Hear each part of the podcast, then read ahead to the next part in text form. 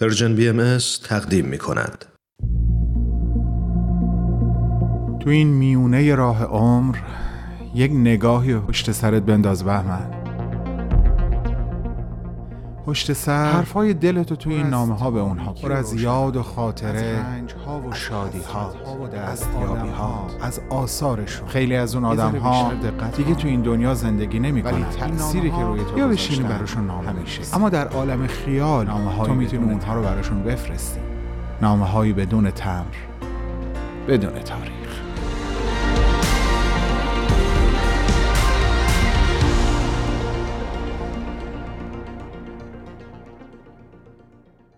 سلام بر تو.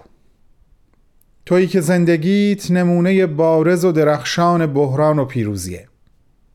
وقتی زندگی تو رو از دوران کودکیت تا اوج درخشندگی و موفقیتت و تا همین امروز دنبال می کنم یاد یکی از هنرمندان سرزمین خودم میافتم. فراز و های عجیب و گاهی باور نکردنی روز و روزگاری که بر هر دوی شما به عنوان یک خواننده گذشته به نظرم باید یک کتاب بشه برای مطالعه های آینده. گیرم اون ایرانی و فارسی زبان و تو کانادایی و انگلیسی زبان. با تفاوت‌های بسیار در سبک زندگی و حتی در فرهنگ و نگاه مخاطبهاتون به شما به عنوان یک خواننده زن. اما در مفهوم بحران و مفهوم پیروزی بین شما شباهت زیادی احساس کردم و احساس می‌کنم. شوخی نیست شنایا. تو از کودکی اون هم در اون شرایط سخت و طاقت فرسای خانوادگیت نه تنها زیر بار سنگین خانواده داغون و حتی نگهداری از خواهر و برادرهات خم نشدی بلکه حتی اولین ترانه خودت رو در سن یازده سالگی ساختی با نام میای با من بازی کنی؟ البته می‌دونم که تو هم از سه سالگی شروع به خوندن کردی آیا اون روز فکرش رو می‌کردی که یک زمانی صاحب آلبومی در موسیقی تلفیقی پاپ و کانتری بشی که رکورد فروش استودیویی رو برای یک خواننده خانوم بشکنه؟ مطمئنم که نه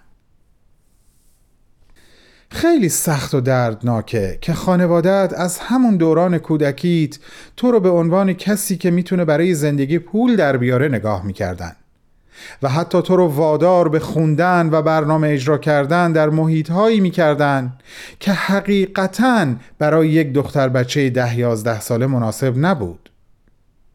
اما همین بحران باعث شد تو وجود چنان با موسیقی عجین بشه که مرهم همه دردها و زخمهای دل و جان و روحت رو در اون پیدا کنی و این بشه مقدمه ای برای رسیدن به شهرت و محبوبیت و موفقیتت در عرصه موسیقی پاپ کانتری اون هم در سطح جهانی کی فکرشو می‌کرد؟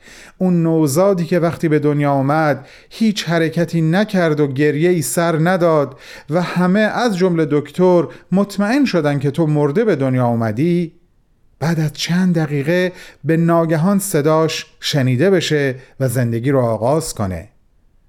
صدایی که کمی دیر به گوش رسید اما امروز برای میلیون ها انسان و چه بسا برای تعدادی از مخاطبین عزیز ما که دوستدار و دنبال کننده این سبک از موسیقی جهانی هستند صدای آشنا و موندگار بشه.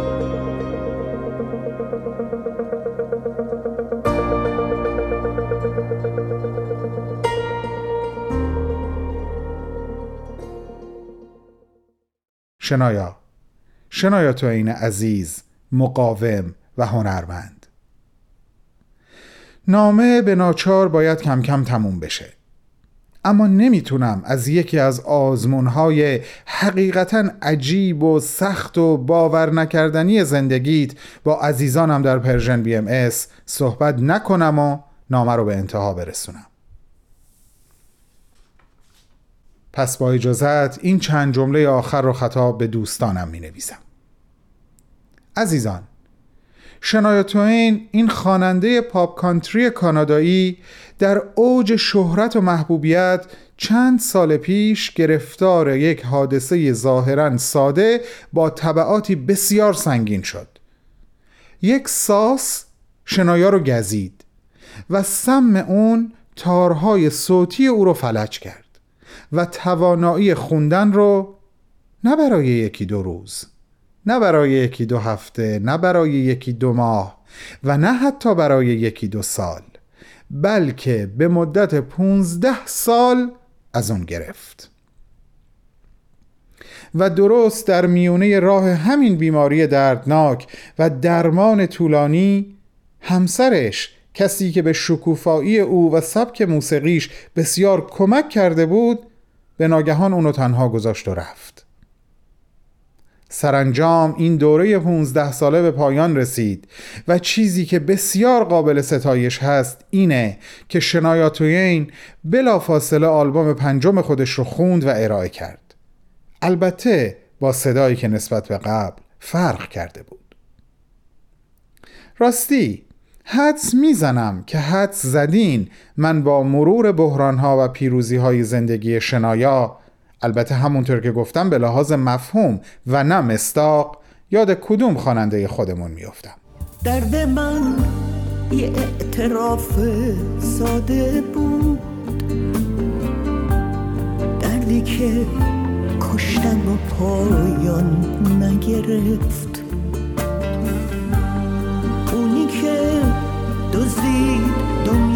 دنیای منو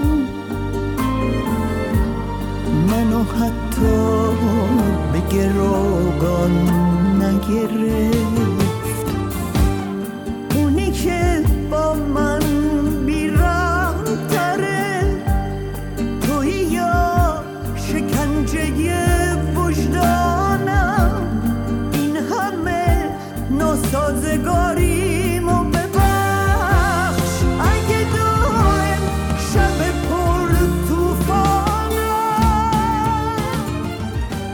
پس با احترام و ارادتی قلبی به پیشگاه شما و هر دوی این خواننده های سرفراز برآمده از همه بحران ها و سختی ها ارادتمند شما بهمن.